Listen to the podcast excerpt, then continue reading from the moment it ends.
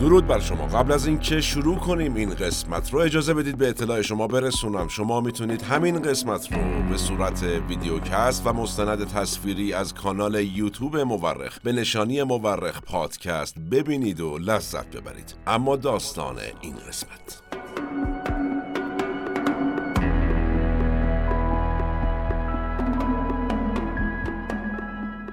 ماریجوانا افزایش ضربان قلب بالا رفتن دوپامین احساس سرخوشی و آرامش در دقایق اولیه افزایش سرعت فعالیت مغز و فرو رفتن در تفکر. همراه با درونگرایی و کمی استراب و گاهی علائم پارانویا طی یک ساعت. بعد از مصرف در ادامه کاهش شدید انرژی، خستگی و گرسنگی در دو تا سه ساعت بعد از مصرف. اینها تأثیرات یکی از قدیمی ترین گیاهان روانگردان دنیاست. روانگردانی که سنش به اندازه سن حضور انسان در تاریخ کره خاکیه سلام من احمد آشمی هستم و اینجا پادکست مورخه بریم ببینیم چی شد؟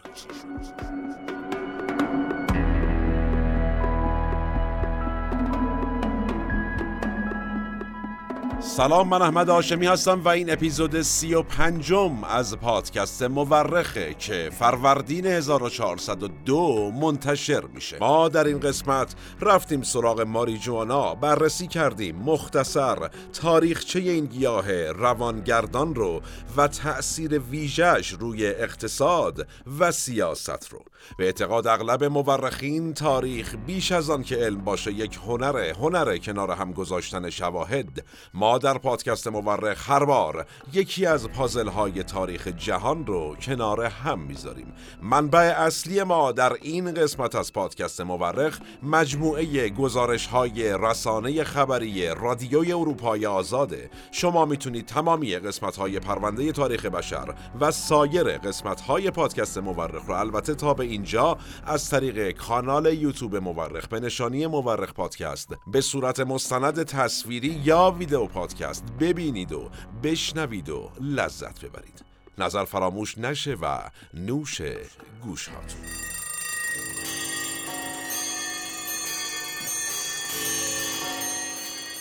ماریجوانا یا همون چیزی که بهش گل یا علف هم گفته میشه.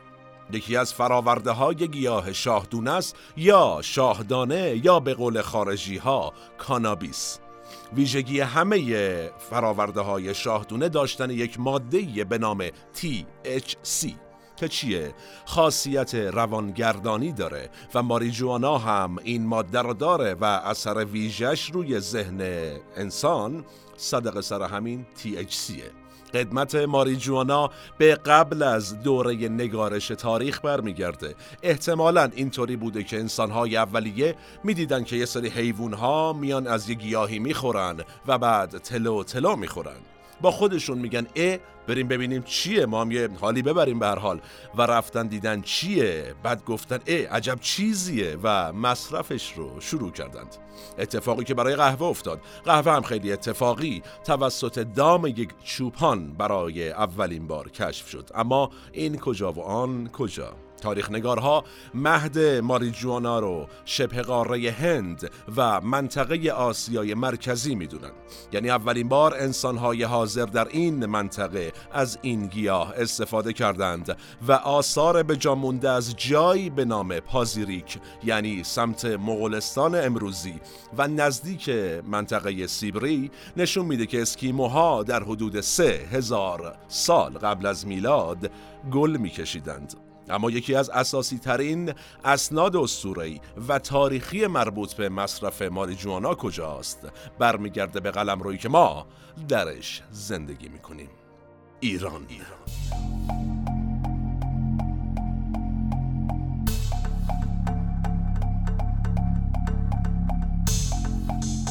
آقای میرشا الیاده یکی از دین پژوها و استور شناسهای به نام قرن بیستم بود.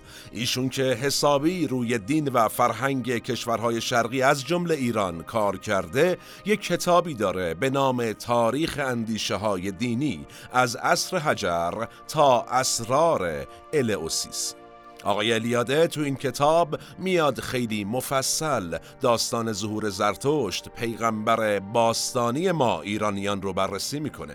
میگه داستان از این قراره که زرتشت در مسیر رسالتش به مدت ده سال میره قاطی مردم و حسابی باهاشون دمخور میشه. بدون اینکه بخواد اونها رو هدایت کنه و بهشون از رسالتش بگه. در واقع زرتشت در سی سالگی اولین الهامات رو از طرف اهورامزدا دریافت می‌کنه ولی برای ده سال به هیچ کس چیزی نمیگه. تا اینکه بعد از گذشت این مدت پا میشه میره دربار شاه ویشتاسب یا همون گشتاسب و اوستا رو بهش عرضه می‌کنه. آقای الیاده چطور توضیح میده این داستان رو؟ عرض می‌کنم. میگه زرتشت یک لیوان مانگ یا منگ یا بنگ یا همون ماریجوانای مخلوط شده با شراب رو میده دست پادشاه. میگه برو بالا. پادشاه هم میره بالا و گویا یهو خیلی میره بالا. گشتاسب شاه دچار یک حال و احوالی میشه و از خود بیخود میشه و چشم سومش باز میشه و خلاصه چنان احوالاتی رو تجربه می‌کنه که می‌تونه تمام صحبتهای زرتشت رو درک کنه و به همین دلیل به دین زرتشت ایمان میاره. بعض اون به بعد اعتقادات پیامبر ایرانی رو به طور وسیعی در سرتاسر سر دنیا رواج میده.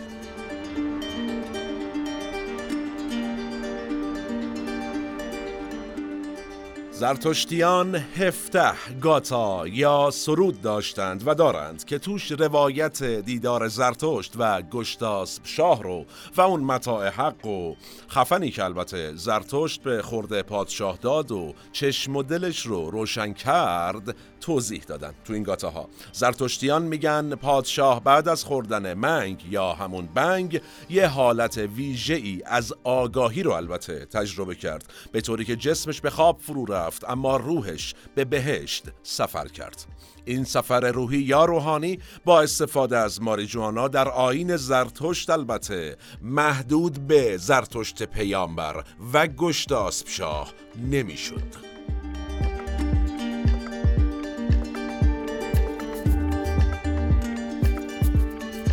مقها روحانیون مذهبی ایران در دوران مادها هخامنشیان اشکانیان و ساسانیان بودند. روحانیون زرتشتی که در دورانی بخصوص در دوران حکومت ساسانیان خیلی هم قدرتمند بودند. به نظر می‌رسه که مقها هم حسابی اهل روانگردان ها و محصولات مربوط به گیاه شاهدونه بودند.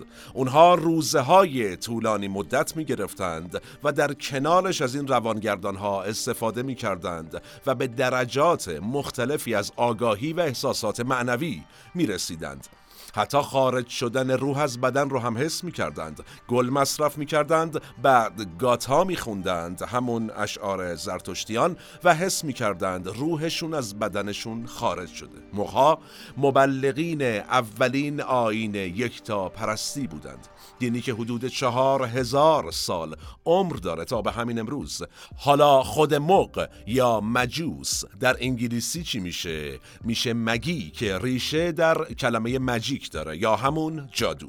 مجوس یا مق به فارسی یعنی آتش پرست یا همون زرتشتی. اولی در انگلیسی معادل جادوگر معنی میشه. این دوستان با استفاده از بنگ یا همون ماریجوانا کارهای ای انجام می‌دادند. آقای شاول شاکد که متخصص تاریخ یهودیت و ایران بود و دو سال پیش به رحمت خدا رفت بسیار از سفرهای زرتشتیان به دنیای بعد از مرگ به واسطه استفاده از ترکیب منگ و یه شراب مخصوص اشاره می‌کنه اما تاکید می‌کنه که استفاده از ماریجوانا در اون دوران برای همه ملت آزاد نبوده قربونتون برم. فقط موقعها اونم موقعهایی که به یک درجاتی از عرفان رسیده بودند می‌تونستند مست چت کنند. برای بقیه ممنونت.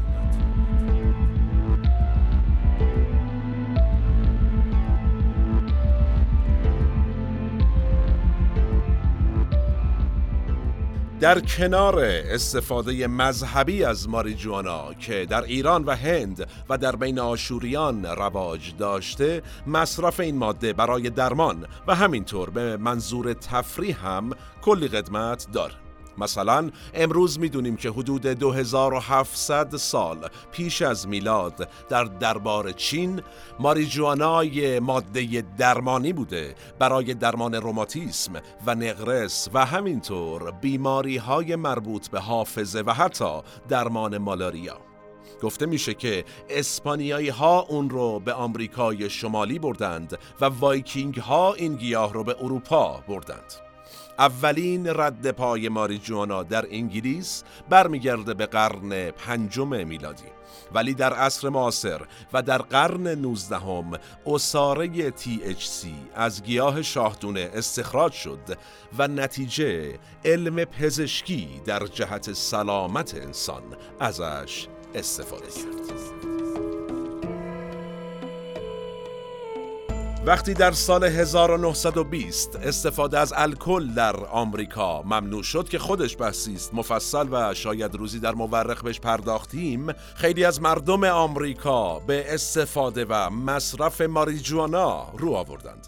اون زمان استفاده از ماریجوانا ممنوع نبود. حتی یک افسانه ای هست که میگه به طور شانسی در یه سری از پاکت های سیگار لاکی استرایک که یک برند معروف آمریکایی بود و هست البته یه نخ ماریجوانا قاطی این 20 نخ قرار داده می‌شد. اساسا به همین دلیل هم اسم برند این سیگار شده بود لاکی استرایک شانسی بوده. دلیل استقبال سربازهای آمریکایی از این برند هم همین موضوع بود. فکر کنید شما وسط جنگ تو سنگر نشستی تیر و ترکش و بمب و خمپاره هم داره می‌زنه دشمن. میای یه نخ سیگار بکشی آتیش می‌کنی می‌بینی رفتی پیشه گشتاسب شاه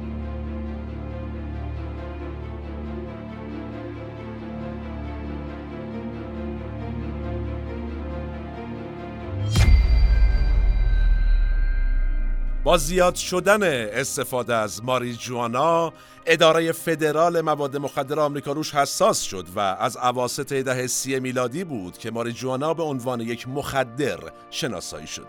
دولت آمریکا از 1937 شروع کرد به مالیات گذاشتن برای مصرف ماریجوانا و اساسا هر کدوم از محصولات گیاه کانابیس یا همون شاهدونه که گفتیم برای مصرف پزشکی کانابیس یک دلار و برای مصرف تفریحی 100 دلار. کم کم استفاده از ماریجوانا در سرتاسر سر دنیا ممنوع شد مگر در مواردی که برای مصارف پزشکی باشه. کشور هلند اما تنها کشوری بود که از دهه هفتاد میلادی استفاده از مواد مخدر از جمله ماریجوانا را آزاد کرد. ولی در سایر کشورها استفاده از ماریجوانا به اصطلاح زیرزمینی شد.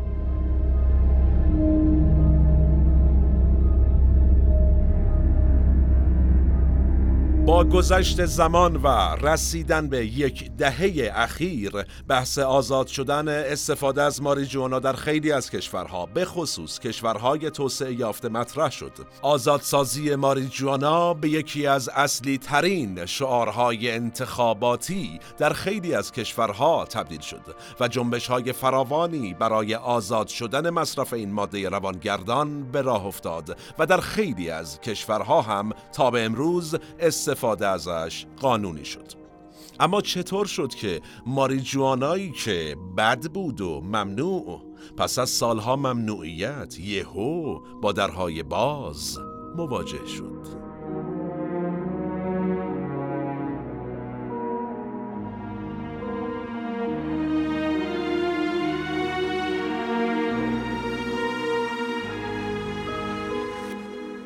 دولت مردان هلندی اعتقاد داشتند و دارند که معتادها به هر نحوی که شده میرن و به مواد دسترسی پیدا می‌کنن. یعنی آب پشت سنگ نمیمونه گویا.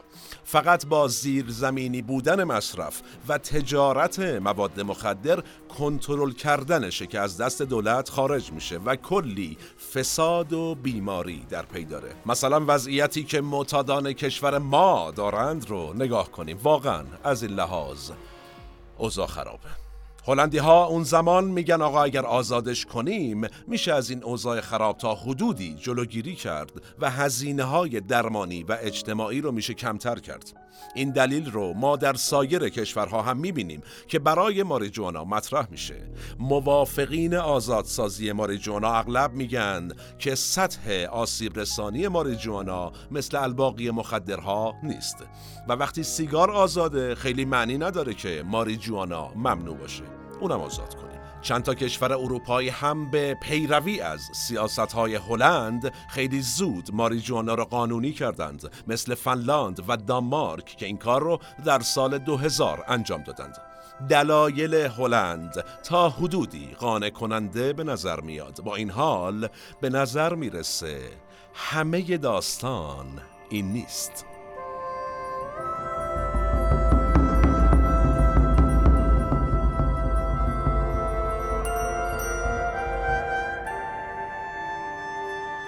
ما در قسمت های مربوط به جنگ جهانی دوم در رابطه با بحران اقتصادی آمریکا در دهه 20 و 30 میلادی مفصل گفتیم. هشت قسمت. اگر ندیدید یا نشنیدید پیشنهاد می‌کنم. یا از طریق کانال یوتیوب مورخ به نشانی مورخ پادکست ببینید و بشنوید مستند تصویری یا از تمامی بسترهای پادگیر به صورت صوتی و پادکست. توضیح دادیم. بحران اقتصادی آمریکا رو توضیح دادیم. تأثیرش رو گفتیم. حالا تأثیرش رو این بحران روی اروپا هم گذاشت و فضا رو آماده کرد برای روی کار اومدن یه سری از دیکتاتورها از جمله هیتلر. اوکی. سال 2008 اقتصاد آمریکا دوباره دچار یک بحران بزرگ دیگه شد. بحرانی که از دهه سی میلادی تا به همین الان هم که داریم ما با هم صحبت می‌کنیم بی سابقه بوده. بانک های آمریکا وام های زیادی به بازار مسکن داده بودند و یهو حباب قیمت مسکن ترکید و بانک ها را در معرض ورشکستگی قرار داد. آمریکا در نهایت تونست از رکود بزرگ اقتصادی جون سالم به در ببره و اقتصادش رو مجددا سر و سامون بده اما سوال بزرگ چطور این اتفاق افتاد؟ آقای آنتونیو ماریا کاستا رئیس وقت دفتر مبارزه با مواد مخدر و جرایم سازمان یافته ملل متحد در سال 2009 اعلام کرد که پول مربوط به مواد مخدر تونست اقتصاد آمریکا را از رکود بیرون بیاره.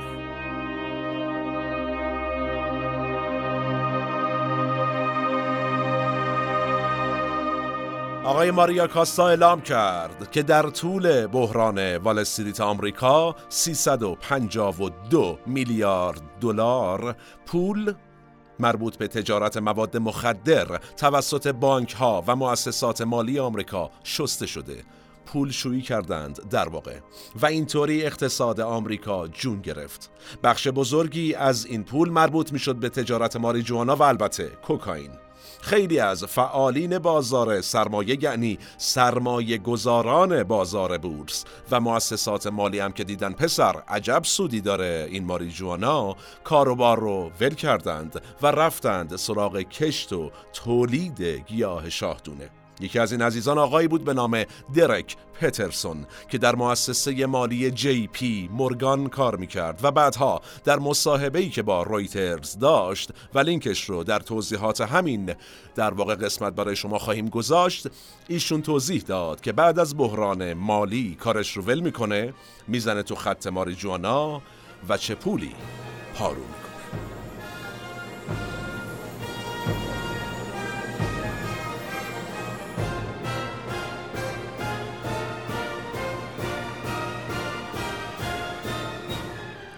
تا پیش از این بحرانی که گفتیم چندان صحبتی در رابطه با لزوم آزاد شدن ماریجوانا از سمت دولت مردان نمیشنیدیم. ولی از این دوره‌ای که ازش صحبت کردیم همین چند ثانیه قبل قضیه فرق کرد. دولت مردان که دیده بودند که گردش مالی مواد مخدر و به خصوص ماریجوانا چطور می‌تونه گردش اقتصادی ایجاد کنه بحران اقتصادی رو از بین ببره و چه تأثیری در جی دی پی کشور یعنی تولید ناخالص داخلی داره؟ رفتن سراغ توجیهاتی که همیشه میرن. قبل ترم هلندی ها در رابطه با لزوم آزادسازی ماریجوانا ازش استفاده کرده بودند توضیحاتی برای رها کردن ماریجوانا و دریافت پول.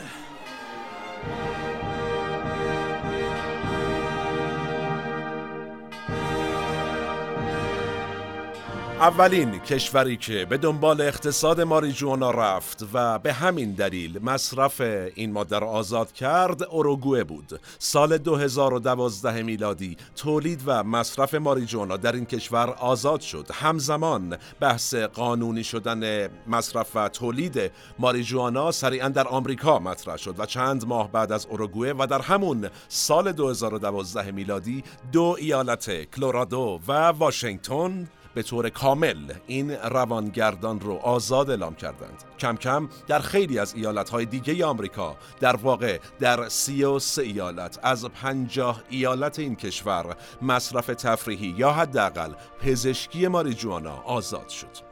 یکی دیگه از کشورهایی که به همین واسطه تونست مصرف و تجارت ماریجوانا را آزاد کنه کانادا بود. خیلی جالبه. در 2018 میلادی کانادا یعنی ده سال بعد از بحران اقتصادی آمریکا تولید و مصرف ماریجوانا را قانونی اعلام کرد و نتیجه فقط ظرف چهار سال نزدیک به چهل و چهار میلیارد دلار به تولید ناخالص داخلیش اضافه کرد. ناقابل.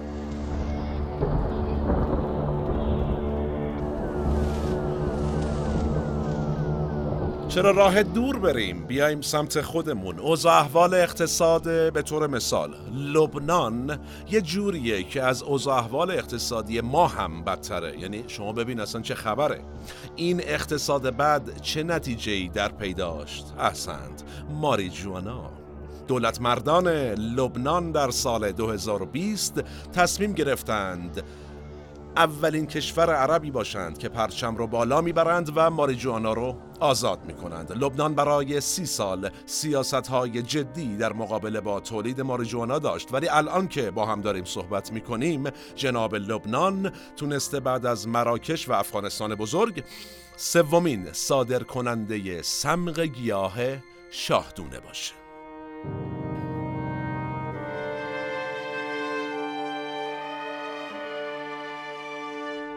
یک مثال هم از سیاستمداران و تفکرشون در زندگی شخصیشون بزنیم. باراک اوباما در دوران بحران اقتصادی 2008 و همینطور در دورانی که ماریجوانا در آمریکا قانونی شد رئیس جمهور ایالات متحده آمریکا بود.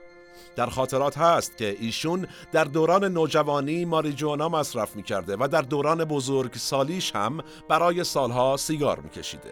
آقای اوباما اما میگه به دخترامم گفتم که ماریجوانا چیز خوبی نیست. مثل سیگار که خوب نیست ولی از الکل کم خطر تره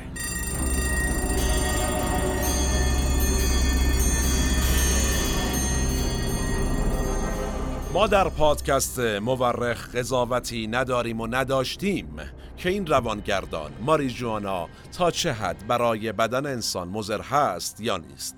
ما فقط تاریخ این ماده رو روایت کردیم که از کجا آمد و به امروزی رسیدیم که خیلی ها می‌دونند که ماریجوانا اگرچه واقعا برای جسم و روح انسان مضره ولی قطعا برای اقتصاد جامعه و دولت مردان و حاکمان و قدرتمندان تونسته حسابی مفید باشه. زمان ما به فرجام رسید و کلام ما هم. من احمد آشمی هستم و تنها نیستم. این قسمت از پادکست مورخ هم به همت تیم پادکست مورخ در استودیو پیکان تهیه و تولید شد. تا چند روز آتی و موضوع جذاب بعدی. سالم باشید و در صلح. شما رو به تاریخ میسپارم و میبینمت می‌بینم